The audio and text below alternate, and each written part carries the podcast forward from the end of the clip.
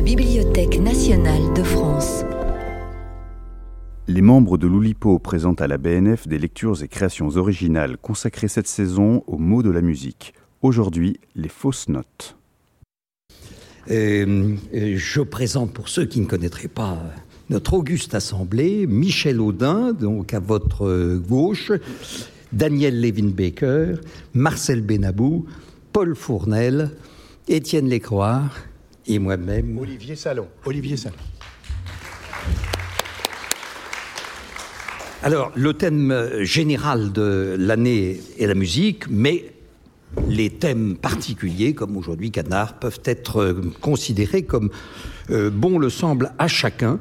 Et nous commençons avec Paul pour une de ces fameuses nouvelles. Le chef.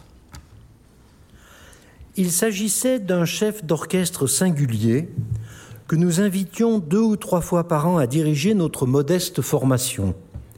Il commençait à avancer en âge, mais nous aimions la singularité qu'il avait soutenue pendant toute sa carrière. Son allure était un peu caricaturale, et il adoptait volontiers des postures qui le faisaient plus chef que chef. Il portait de longs cheveux qui, lorsqu'il dirigeait avec son enthousiasme habituel, battaient des ailes sur les côtés de son crâne. Longtemps, on l'avait surnommé le corbeau, et maintenant que le temps avait passé, il aurait mérité le surnom de la mouette. Nous l'aimions, parce qu'il avait des vues très personnelles sur les œuvres qu'il dirigeait. Nous avions souvent l'impression de partir avec lui à l'aventure.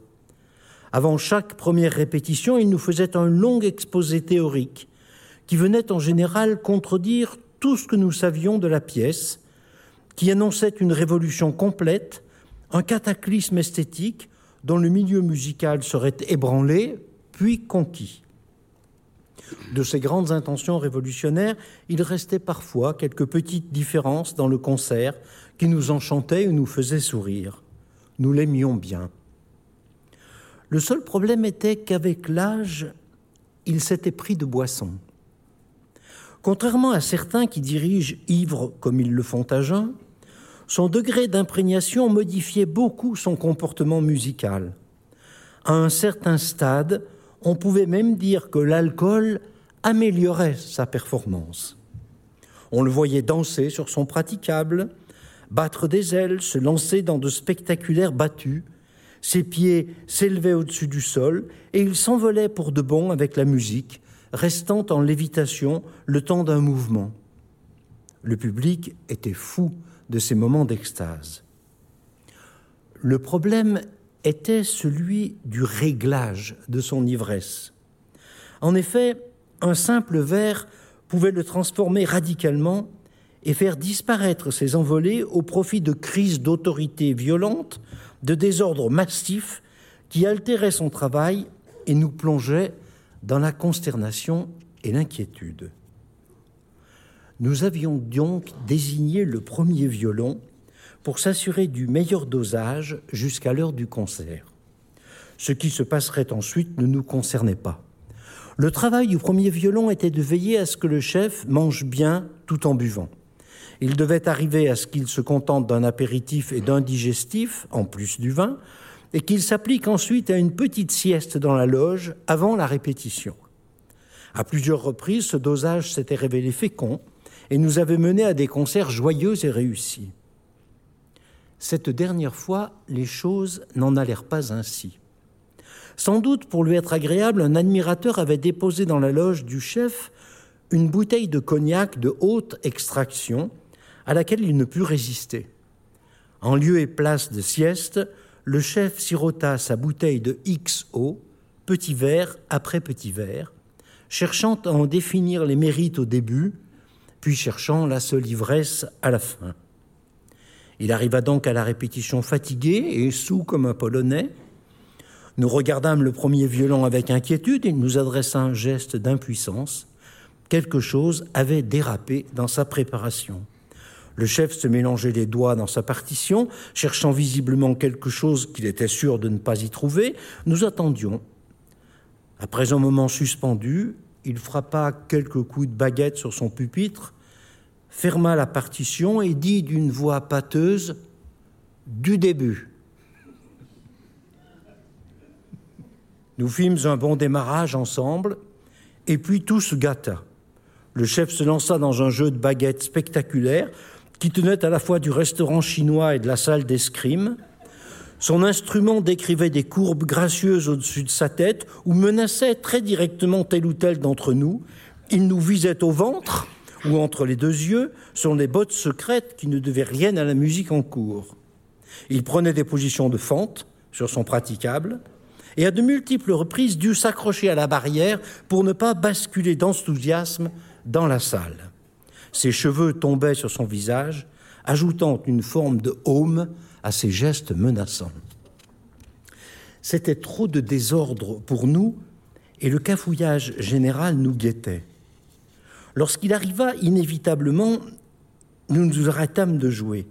Le chef prit un moment avant d'entendre notre silence, tout occupé qu'il était à guerroyer devant son pupitre. Il redressa la tête, écarta le rideau de ses cheveux et nous regarda d'un air furieux. Alors, on ne joue plus? constata-t-il fulminant. Nous restions parfaitement immobiles et silencieux, attendant sagement la suite des événements. Le jeune altiste remplaçant roulait des yeux effarés et tentait de comprendre notre silence. Il m'adressa un geste d'incompréhension. Vous attendez quoi? Demanda le chef. Nous gardâmes tous un silence prudent.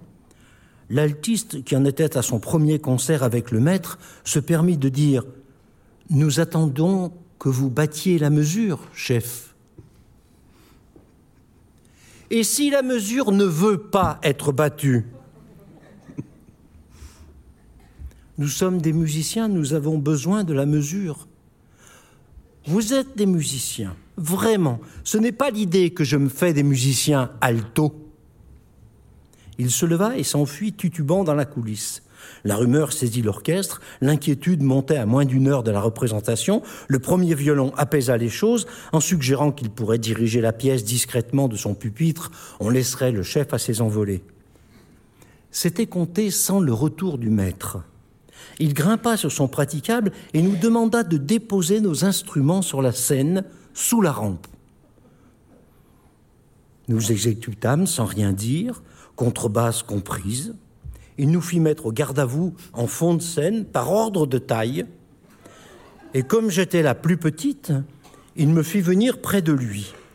Il me banda les yeux avec son foulard de soie blanche et me fit tourner sur moi-même jusqu'à une légère ivresse il me rendit la vue et me demanda Maintenant, vous distribuez les instruments par ordre de taille.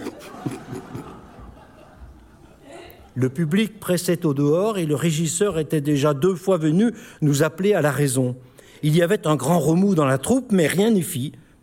C'est ainsi que je tendis le triangle au corniste, la clarinette au violoncelliste, la contrebasse au flûtiste, l'alto au oboïste, vous êtes musicien, à ce qu'il paraît. Eh bien, jouez maintenant. Et c'est ainsi que commença ce qui devait être le dernier concert cacophonique d'un chef que l'histoire de la musique qualifia de mineur, mais singulier.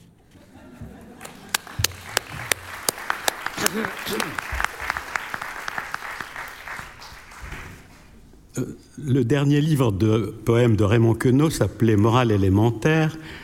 La plupart de, des gens connaissent la forme qui est celle du premier, ensemble qu'il y a dans ce recueil, mais il y a deux autres ensembles où la, la forme du début n'est pas reprise et où il y a de la prose.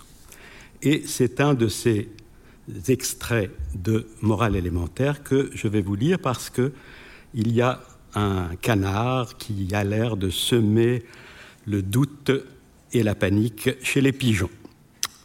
Un couac, et les pigeons s'envolent dans toutes les directions. Se piétinant pour consommer les miettes éparses, ils dévorent rondement cette pitance charitable lorsque se produisit l'erreur qui changea la satisfaction d'une harmonie coutumière en un grincement fangeux puis en cette sorte d'explosion sonore intermédiaire entre le boom et le vroom. L'instrument massacré ne donnait plus satisfaction.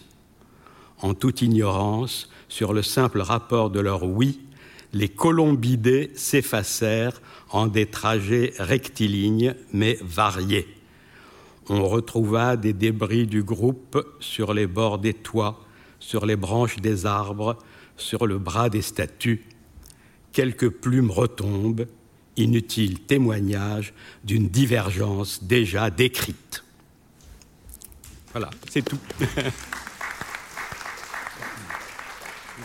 c'est donc de Raymond Queneau. Je fais depuis, euh, depuis quelque temps des critiques constructives avec Hervé Letellier. Le principe est simple. Hervé écrit une critique d'un livre de bande dessinée que j'aurais fait. Et en fonction de cette critique, je fais un petit extrait de, la, de, cette, de ce livre qui n'existe que dans nos esprits. Voilà, donc euh, la première critique que je vais lire est sur le thème de ce soir, puisqu'elle est, elle s'appelle Fatal Error, donc elle est sur l'erreur, le couac, le, canard, si vous voulez. Euh, alors, euh, Paul va nous lire la, critique qui a été écrite par Hervé Letellier, et moi je vais lire après cette planche que j'ai faite avec Michel et Olivier. Tout comme les sœurs Tatin, et surtout, semble-t-il, la cadette Stéphanie Tatin, inventèrent la tarte éponyme à la suite d'un oubli fondamental, la pâte, nous devons cet album d'Étienne Lécroard. Les aventures de Fatal Error à sa distraction légendaire. Rappelons les circonstances.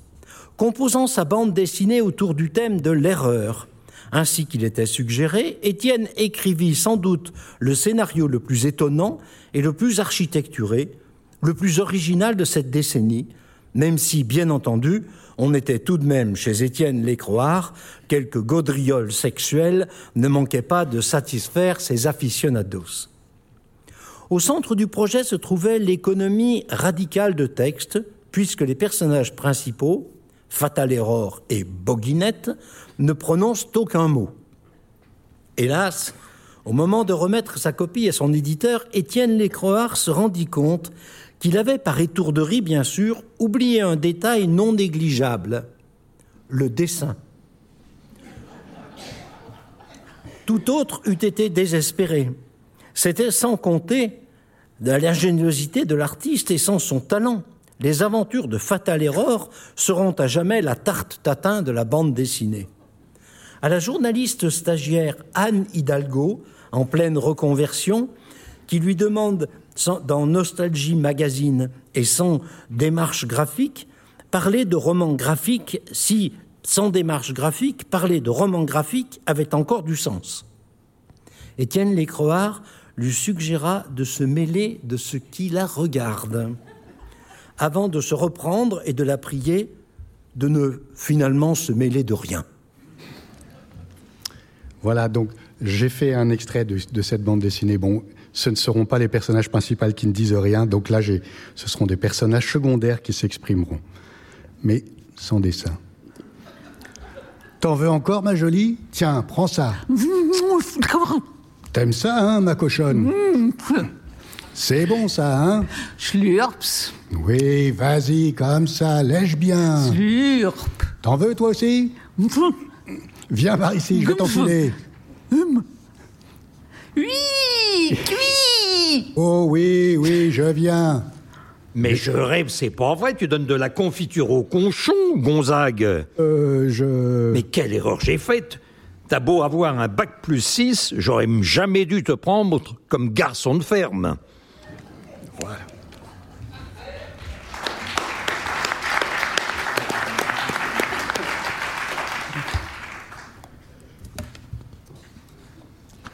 Euh, Eduardo Berti nous a envoyé, puisqu'il ne peut pas venir, ne pouvait pas venir ce soir, il nous a envoyé euh, une réflexion que lui inspire le dessin suivant. Euh, le dessin suivant qu'on va voilà voilà qui va s'acheter. Oui. Regardez-le bien de gauche à droite et de droite à gauche peut-être. Et voici le texte d'Eduardo Berti. Monsieur Perret ou Monsieur Jastro on lançait un test. Les gens voyaient parfois un lapin, parfois un canard, parfois les deux. Le test de Jastrow ou de Perret était génial. Mais tout le monde, hélas, s'est bien trompé. Et l'univers s'est déréglé, c'était à prévoir. Maintenant, on a, croyez-le ou non, un lapin laqué, un froid de lapin, et même un lapin enchaîné. Maintenant, on a un canard agile, le cou du canard, un chaud canard, un canard de Garenne. Maintenant, Bugs Bunny est Bunny Duck. Maintenant, Donald est un lapin. Maintenant, le symbole de Playboy est un canard. Maintenant, le roman de John Updike est connu comme Run Duck Run. Et dans l'autre face du miroir, Alice rencontre un canard blanc. Maintenant, les carpes se marient avec des canards. Maintenant, les amoureux se disent profondément amoureux. Mon petit canard. Maintenant, la fable de La Fontaine, c'est la tortue et les deux lapins. Maintenant, on trouve partout, partout des vilains petits lapins, des lapins boiteux et des connards qui vous posent un joli canard. Maintenant, c'est clair, c'est évident, le test de Jastrow ou de Perret ne vaut pas un paix de canard.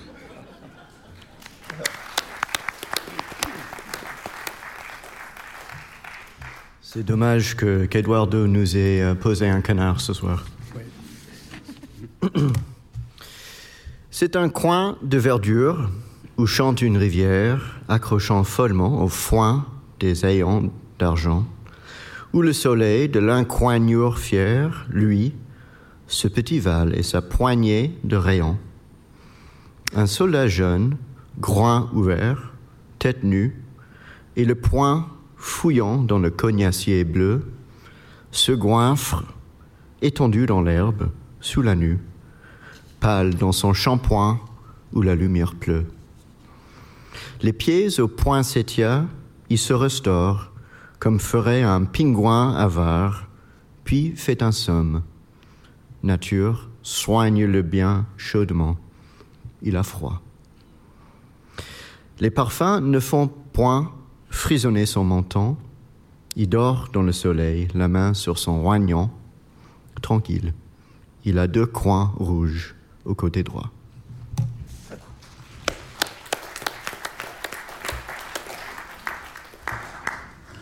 Pour préparer cette lecture, j'ai pris des notes.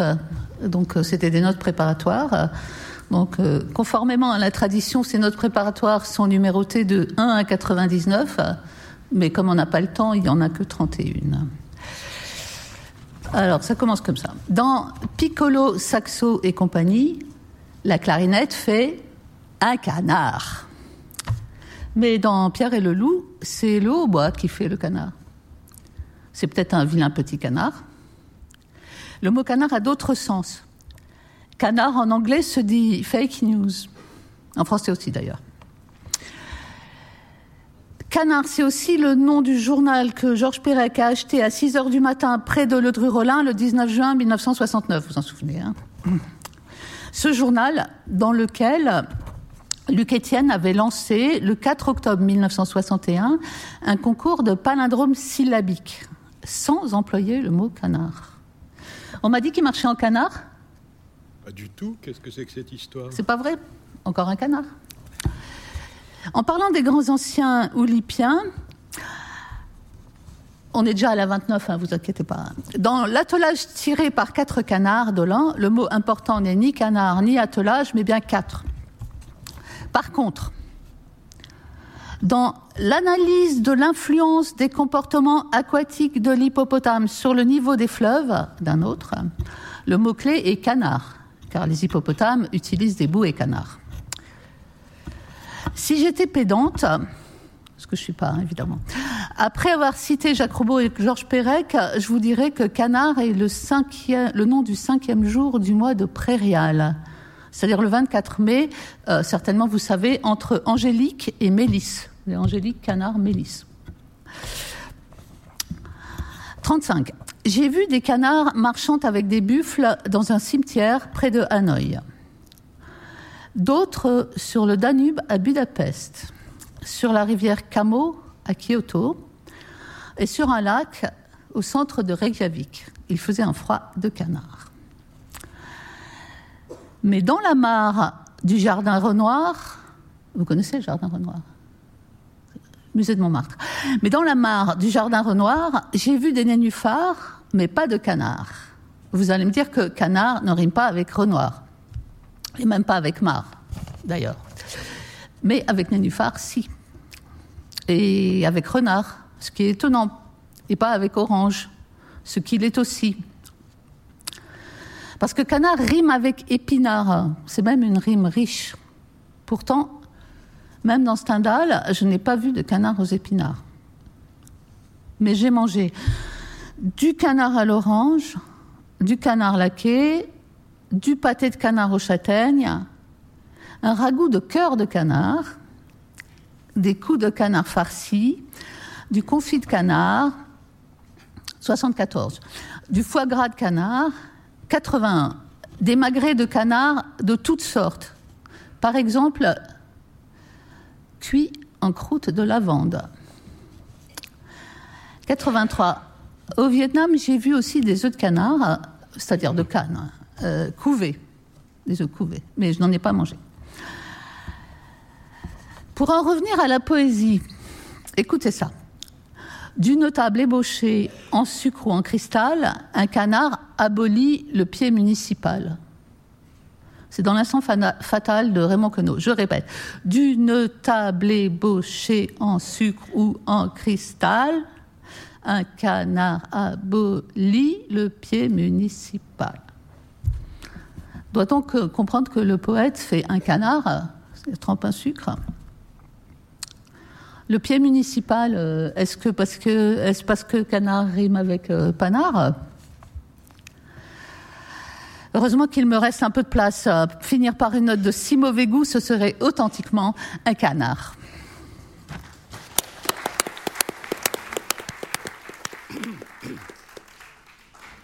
Alors toujours chez Queneau, mais cette fois ce n'est pas dans le moral élémentaire, mais dans l'instant fatal, le poème dans lequel Michel a puisé les vers qu'elle a cités et que je vous donne en entier.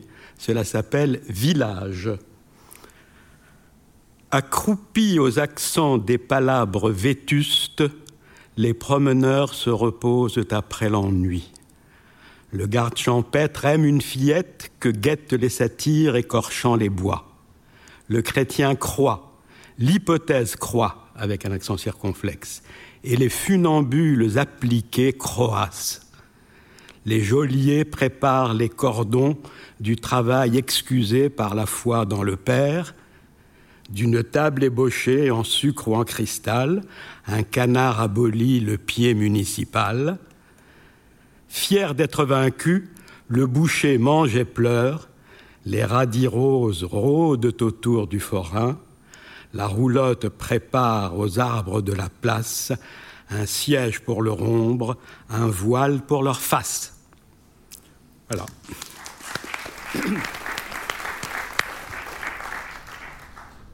Je vais vous lire une deuxième critique euh, constructive, donc que j'ai faite toujours avec Hervé.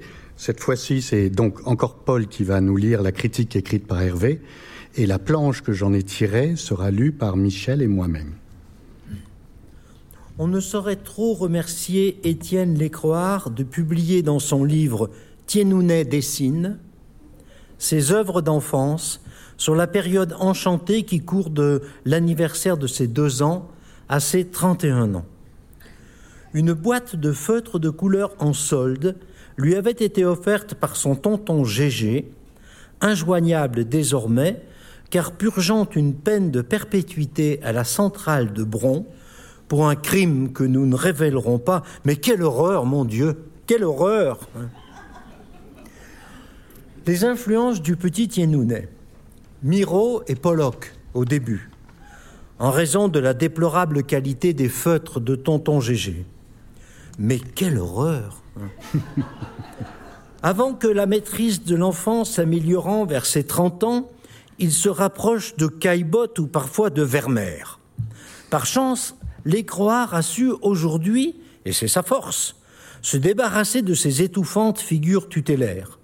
Les regardeurs attentifs constateront que dès ces deux ans, on était tout de même déjà chez le futur Lécroire, quelques gaudrioles sexuelles ne manquant pas de satisfaire ses aficionados. Au professeur Raoult, qui lui demandait pour chloroquine hebdo si Baudelaire avait raison et si le génie, c'est l'enfance retrouvée à volonté, Étienne Lécroire répondit qu'il ne retomberait jamais en enfance, ne l'ayant jamais quitté. Belle réplique, volée néanmoins à Tristan Bernard, mais Lécroire s'en moque bien. Voilà, donc j'ai dû faire euh, à la fois une planche d'enfance et en même temps des gaudrioles sexuelles. Un beau matin, je pars faire des courses, Zézette. À tout à l'heure, Zigounette. Mais Madame Poignet s'est cachée. Elle le voit. Hum, hum, il m'a l'air plein aux as. Vas-y, j'ai une idée. Ah, j'ai une idée euh, pour lui prendre tout son liquide. Au secours Mon mari est mort J'ai besoin de 1000 francs pour l'enterrer. Ah, zut alors. J'aimerais bien, mais ces sous sont pour Zézette. Pitié, monsieur. Qui Zigounette va-t-il choisir Zézette ou la veuve Poignée Vous le saurez dans le prochain épisode chez Zizi Pampan.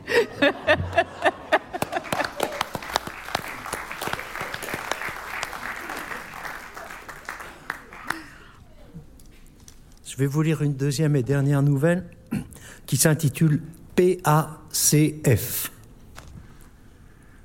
12 mars, 4h10 du matin, il nota la date et l'heure sur son carnet et bascula en arrière dans son fauteuil, date et heure historique. Il se frotta les yeux, il se massa les reins, il venait de finir son PACF. Rien de moins des journées et des nuits passées devant son écran, des semaines de codage, des tempêtes de crâne, des coups de pompe, des doutes, du travail et de l'inspiration. Et le PACF, marque déposée, était là enfin. Production automatique de chansons françaises. Être parolier en un clic, épater le monde avec un flot de nouvelles chansons, toutes plus belles les unes que les autres, toutes plus originales et inoubliables. Paramétrables, amour, voyage, engagement, vie quotidienne, lyrisme, choisissez votre touche. Des mois à mettre d'Abadi, Delanoë, Barou, Niel, Thomas, Aznavour, Vian, Séchant et cent autres en charpie, des mois à combiner le combinable et à combiner l'incombinable, des mois à forcer la rime, à tourmenter le récit, à compter et recompter des syllabes jusqu'à s'user les doigts sur le tapis de souris. Et maintenant, A pour amour, un clic. Paris, c'est fini, et dire que c'était la ville de mon deuxième amour. A pour amour, toujours un clic. J'ai deux amours, mon pays est Capri. V pour vie quotidienne, un clic. Quand on allait de bon matin à mobilette. Hein? E pour engager, un clic. Des prolos, comme ils disent. F comme famille, un clic. Et j'ai crié Cécile, ma fille D comme drague, un clic. J'avais le plus bel SUV du quartier. Et pour les fesses gourmandes des filles de mon quartier, moi je collectais les amendes et je faisais le moteur ronfler. Elle comme lyrique, un clic. Ne l'appelez plus jamais danse. La valse, elle m'a laissé tomber. Ne l'appelez plus jamais danse. C'est ma dernière volonté. V pour vie quotidienne, un clic. Ah, qu'ils sont bien pétris, les pains de mon pays. Aïe, aïe, aïe, aïe. Ah, pour amour. Clic. Fais-moi des secousses, chérie. Fais-moi des secousses. V pour vie quotidienne. Fais-moi des saucisses, chérie. Fais-moi des saucisses. Rien que du classique, de l'éprouvé, du bien construit, qualité France. Et j'en ai cent mille milliards comme ça. Il a fallu en accumuler des rimes, des rythmes, des syllabes, des illusions, des mots, des mots, des mots, des syllabes, des syllabes, toujours veiller à garder le sens le plus pur, la pertinence de la forme et du fond, veiller toujours à chanter comme on chante, des mois de labeur, d'interminables saisies, des kilomètres de vers, des tonnes de permutations. Je sais. Je vais mettre nombre de paroliers au chômage. Tous ces pauvres laborieux qui riment sur un coin de table et qui espèrent être chantés je n'y peux rien. Je pense douloureusement à eux, mais ils ne peuvent pas freiner l'avance inexorable du progrès. Et j'imagine Céline Dion cliquant sur son clavier pour une nouvelle chanson, passant d'émotion en émotion devant tant de choix, tant de beauté inépuisable, et j'en imagine cent autres, soulagés de trouver un répertoire à portée de clic, et puis je pense à l'édition américaine dont je serai le maître d'œuvre des dizaines d'informaticiens réunis sous mes ordres à Los Angeles pour bâtir la révolution mondiale. Je contemple mon clavier qui est mon trésor, tout y chante haut et clair, je le caresse, et mon doigt s'arrête sur la touche B, la mystérieuse touche B, celle qui ne figurera pas dans le mode d'emploi, ma touche secrète. B comme bordel. Si je tape B, c'est Joséphine le taxi qui débarque dans le sud avec Gaston à la tête de la cavalerie. Dans ce monde où tous les hommes se croient debout, elle fouille des golfs pas très clairs avec Aline pour qu'elle revienne. Touche secrète, monde secret où la rime dégouline, où les syllabes s'avalent, où le tempo fait le sens des mots. Je ne dirai rien de la touche B tant que je n'aurai pas résolu le problème de la musique, celui auquel je vais m'atteler maintenant, mais là, je sais que ce sera beaucoup plus facile.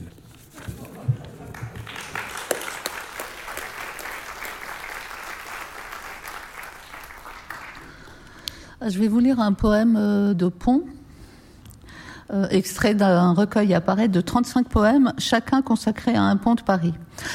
Malheureusement, il n'y a pas à Paris de pont du Cadran ni de pont du Rancard, donc pour les canards, c'était un peu difficile.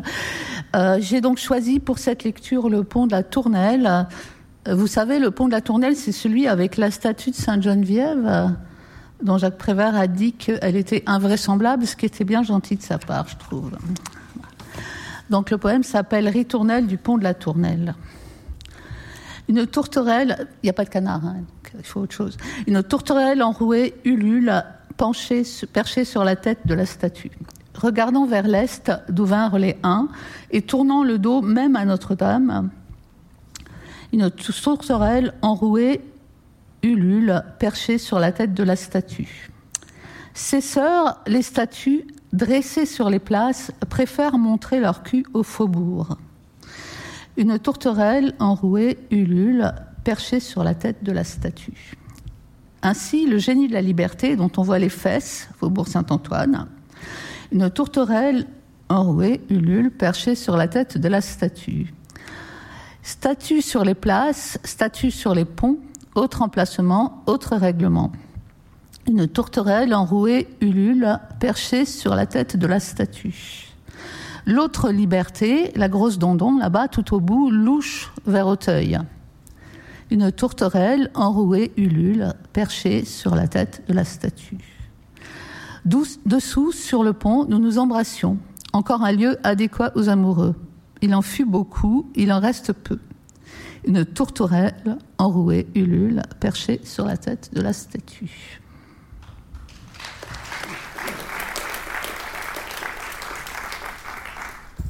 Pardon. Il y a quelques années, j'avais imaginé un exercice à partir de la forme morale élémentaire, celle qui aligne des séries de ce que, nous appelons des bimots, et j'avais imaginé de faire des morales élémentaires synonymiques à partir de titres de livres, et euh, c'était une espèce d'exercice auquel je me suis amusé. Et là, j'ai fait une morale élémentaire synonymique à partir de la définition de euh, ce que nous traitons aujourd'hui, c'est-à-dire note fausse.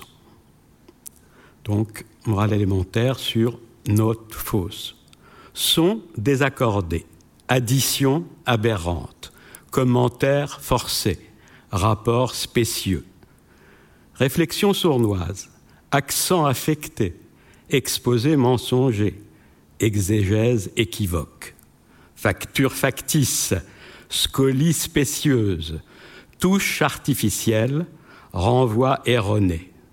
Ah, tous ces bimots qui en même temps disent et ne disent pas la même chose. Quel irritant casse-tête.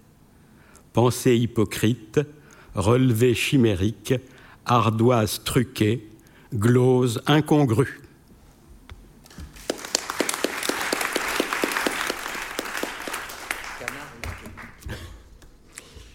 Il est temps de lever le voile sur l'un des tours de magie les plus anciens du monde, puisqu'il date d'environ 2000 ans.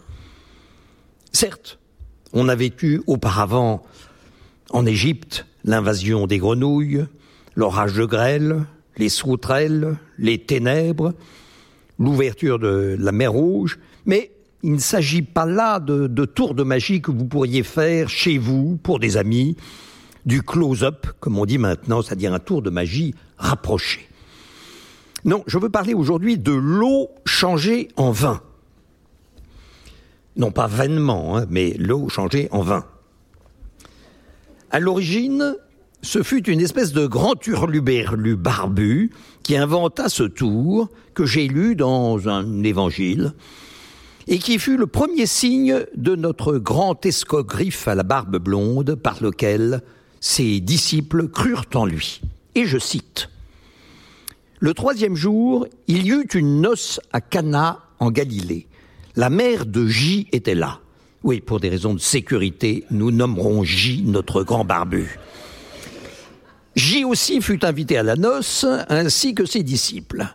Le vin venant à manquer, la mère de J lui dit Ils n'ont pas de vin.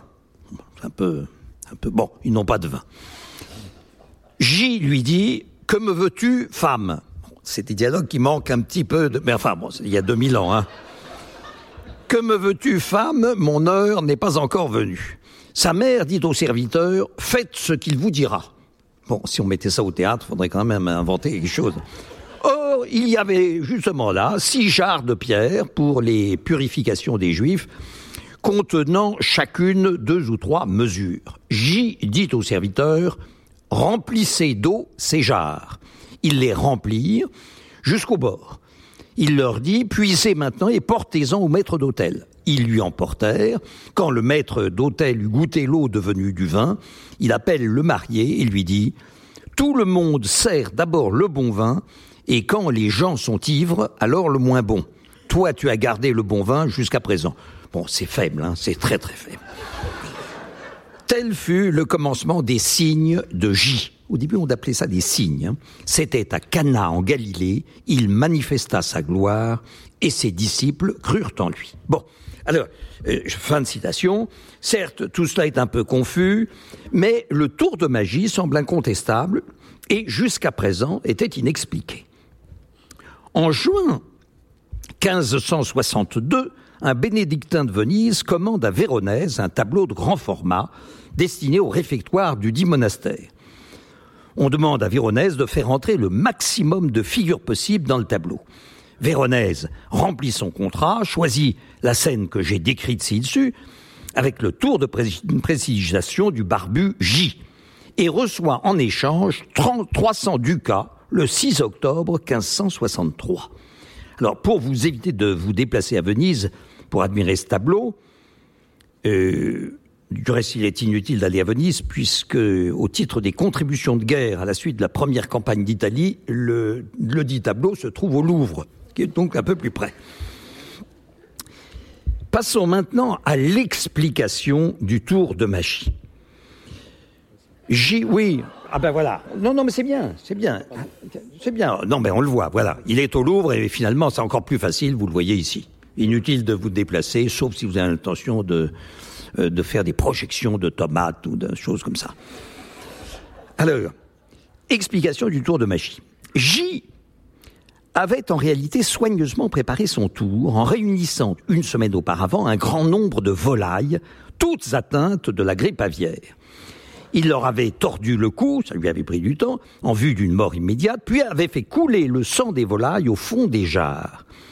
Le sang avait d'abord coagulé, s'était figé, puis avait fermenté au fond des jarres. Les jarres paraissaient donc vides au début du tour, et même les serviteurs pouvaient retourner les jarres sans que rien n'en coulât, mais en versant de l'eau, le sang coagulé s'était dilué, sa fermentation l'avait transformé en alcool. Avec nos innombrables cas de grippe aviaire dans le sud-ouest, chacun pourra de la sorte réaliser ce simple tour de magie pour Noël prochain. Et j'en viens à la preuve de ce que j'annonce ici, avec le tableau de Véronèse que vous voyez maintenant, et ses innombrables personnages, maximum possible. Et puis enfin, à l'original, récemment redécouvert par l'inénarrable Philippe Mouchès, à qui l'on doit tant en matière d'authenticité. Et oui, il ne s'agit pas des noces de Cana, comme on l'a, euh, comment dirais-je, euh, faussement attribué. Et on a effectivement trouvé un, lieu nommé Cana, tout près de Nazareth. Mais ça, c'était un leurre destiné à tromper les historiens, et non Philippe Mouchès. Mais il s'agissait, voyons-le, des noces de canard. Voilà. Eh bien, merci encore à Philippe Mouchès pour sa contribution essentielle à l'histoire de la peinture. Merci.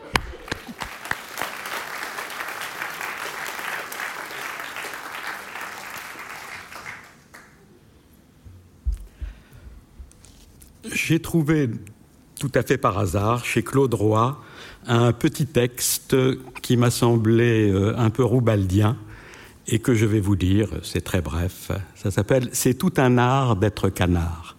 C'est tout un art d'être canard. Canard marchant, canard nageant, canards au sol vont dandinant, canards sur l'eau vont naviguant. Être canard, c'est absorbant. Terre ou étang, c'est différent. Canards au sol s'en vont en rang, canards sur l'eau s'en vont ramant. Être canard, ça prend du temps. C'est tout un art, c'est amusant. Canards au sol vont qu'en canant, canards sur l'eau sont étonnants. Il faut savoir marcher, nager, courir, plonger dans l'abreuvoir. Canards le jour sont claironnants, canards le soir vont clopinant. Canards au champ ou sur l'étang, c'est tout un art d'être canard.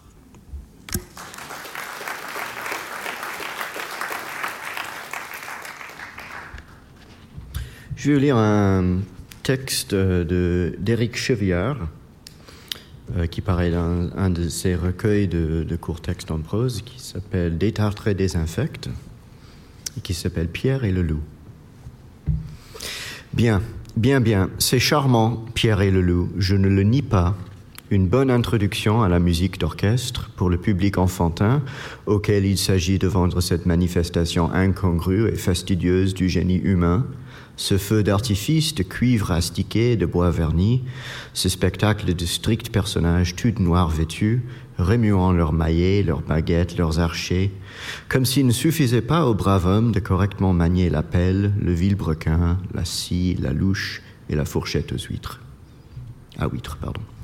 Sergei Prokofiev a estimé, non sans raison, malice et sournoiserie, qu'il fallait enfumer ces petits lustiques qui risquaient fort de geindre et de faire du tapage si on ne les distrayait opportunément avec un conte naïf de cet ennui compassé, solennel, symphonique. Et donc, comme comme on l'ignorait, il a eu l'idée d'attribuer à chaque personnage du récit un instrument d'orchestre et une phrase musicale, afin que l'enfant ingénu, ignominieusement manipulé et réduit au silence, reste en place sans bouger sur son siège. C'est ainsi que les cordes introduisent Pierre, le petit héros joyeux et souriant, la flûte légère et gazouillante, l'oiseau, le hautbois mélancolique, le canard, la clarinette, le chat aux pattes de velours, les corps sévères et sombres, le loup, le basson grandeur, le grand-père qui bougonne, la timbale et la grosse caisse, les chasseurs. L'histoire est simple. Pierre brave les consignes de son grand-père et s'aventure dans la campagne. Il, rencontre un chat, un oiseau et un canard qui se houspillent donc en musique. Plus tard, un loup dévore le canard. Pierre, juché sur une branche, capture le loup avec l'aide de l'oiseau et au moyen d'une corde. Les chasseurs qui le traquaient arrivent trop tard et c'est à la fin un tumulte parfaitement orchestré de liesse collective. Un récitant raconte cette belle histoire à laquelle l'auditoire ne comprendrait rien s'il devait s'en remettre à la seule expressivité narrative de la musique, mais enfin c'est guilleret enlevé efficace. Dans l'enfance, nous avons trois ou quatre fois l'occasion d'écouter ce concert, puis de voir encore, puis de voir encore plusieurs adaptations en dessins animés. Pas un Noël enfin, pas un anniversaire sans qu'une tante mélomane, pour ne pas dire grand-chose, nous en offre un nouvel enregistrement sur disque, Pierre et le loup, encore eux, avec pour récitant tel ou tel comédien à la voix suave. Ils doivent tous un jour ou l'autre incarner le rôle. C'est le critère d'une carrière réussie, avec Hamlet et Dom Juan. Impossible d'y couper. Mais voilà où le bas blesse. L'enfant matraqué de Pierre et le loup abruti, saturé, finit par assimiler pour de bon et définitivement les instruments aux personnages qu'ils incarnent arbitrairement dans cette histoire. Je suis victime de ce syndrome, à jamais de ce fait perdu pour la musique. Car si, dans la pièce instrumentale de Prokofiev, le récit fait exprès évidemment se tient, il n'en va pas du tout de même pour les autres morceaux de répertoire classique. Mais pour moi, comprenez-vous, le bassin grandeur sera toujours un grand-père qui bougonne, le hautbois mélancolique un canard, la flûte légère et gazouillante un oiseau, la douce clarinette un chat aux pattes de velours, la grosse caisse un chasseur, le corps sévère et sombre un loup qui sort du bois, et le violon ce garnement de pierre joyeux et souriant. Imaginez alors les images de cauchemar qui me visitent quand j'écoute par exemple la symphonie pathétique de Tchaïkovski. Le canard mélancolique mange les yeux du chat aux pattes de velours qui meurt en lacérant de ses griffes le ventre de Pierre joyeux et souriant. Puis le grand-père grandeur épouse le canard mélancolique, tandis que les chasseurs s'entretuent et que l'oiseau léger et gazouillant emporte le loup sévère et sombre pour le dévorer dans son air. Et le chant de la nuit de malheur, le loup sévère et sombre est ministre de Finances. Il fait voter une loi qui condamne le chat aux pattes de velours à écosser des petits pois. L'oiseau léger et gazouillant vomit de la colle à tapisserie. Pierre joyeux et souriant plume le canard mélancolique vivant et les chasseurs abattent le grand-père qui bougonne dans sa baignoire. C'est affreux, mais ce n'est rien encore à côté de ce qui se passe dans la pastorale de Beethoven. Pierre joyeux et souriant viole son grand-père qui bougonne. Le chat aux pattes de velours est devenu alcoolique. L'oiseau léger et gazouillant et le canard mélancolique n'apparaissent que sous forme de terrine périmée depuis trois jours. Le loup sévère et sombre et les chasseurs découpent le monde en quartiers comme une orange. Et le boléro de Ravel, quelle abomination Le loup sévère et sombre se fait passer pour le chat aux pattes de velours, qui fait semblant d'être l'oiseau léger et gazouillant, qui feint d'être Pierre joyeux et souriant, qui se prend par un chasseur, qui se révèle être le grand-père grandeur du canard mélancolique. Et quand, c'est fini, ça recommence. Le prélude à l'après-midi d'un faune de Debussy est pour moi une épreuve mortifiante. J'en sors à jamais humilié. Quant à la symphonie fantastique de Berlioz, ce n'est qu'une succession d'actes contre nature, un délire macabre et sordide que je préfère ne pas détailler. Il se pourrait que les enfants écoutent.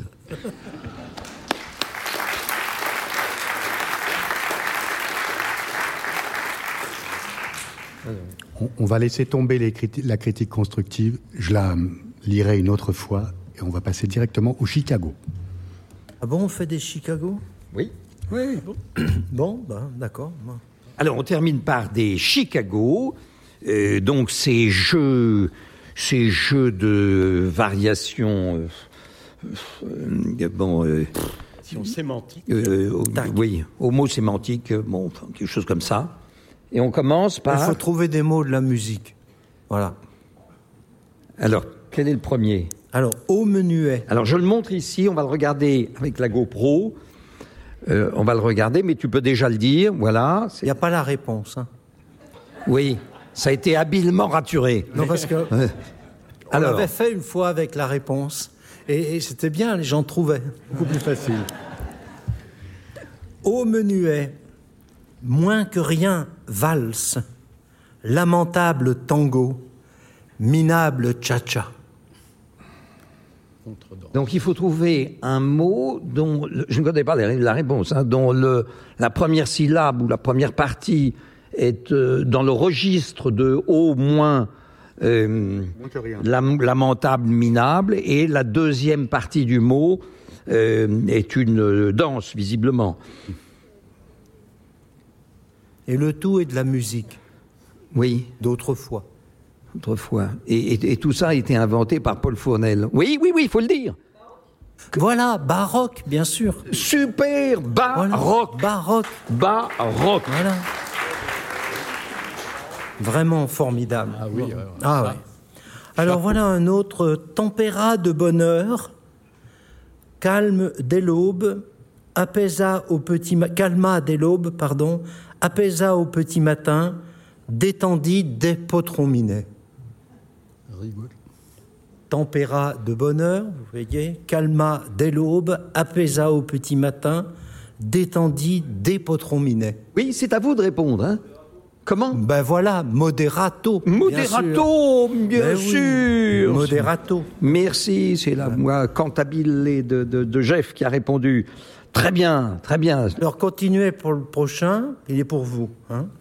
Vas-y petit, fonce minus, bourre costaud, force fluet. Eh ben voilà. Eh oui. Il suffisait de le demander.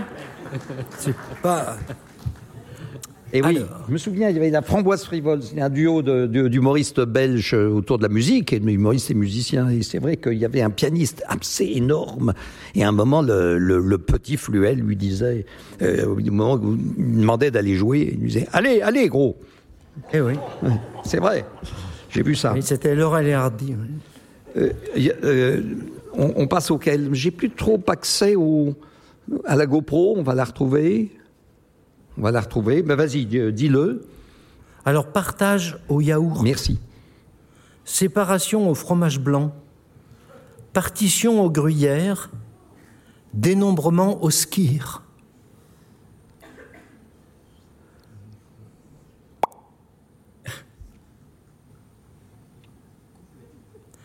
Euh, on, on, propose couplet euh, je ne vois pas très bien. Couplet. Partage bah, il est là, il, s'affiche là. Hein. Séparation au fromage blanc, il est inscrit sur l'écran. Partition au gruyère, dénombrement au skir. Euh... Triolet. Triolet. Ah oui, oui, oui. On aurait pu trouver. Ben oui. Ah ouais, franchement. Ah oui, oui. Surtout toi. Oui. Allez, on en fait encore un petit Un petit dernier pour la route Imbécile tapis, crétin plaide, idiot descente de lit, buse paillasson. Attends, attends, je vais essayer comme ça. oh, c'est mieux. Bah. Alors attendez, on l'a là. Euh, Imbécile tapis. Euh, c'est alors euh, saut peut-être pour le début. On cherche un, souvent une syllabe. Saut. Euh, Sonate, voilà, bien sûr, sonate. Quand même, c'est extraordinaire de penser qu'elle a trouvé, alors que toi, même en trichant, t'as pas trouvé. Mais j'ai pas triché, j'ai déjà trouvé. C'est fantastique. On se partage la réponse à deux. Je t'ai hein. vu faire ça. Oui, mais j'arrivais pas. Je, n'arrive pas. à réussi à lire. ça a été bien, bien raturé. bah, très bien. Très bien. Un, tout dernier Un tout, dernier. tout dernier. Bon, allez. Saint-Just détruit. Danton bousille. Robespierre explose.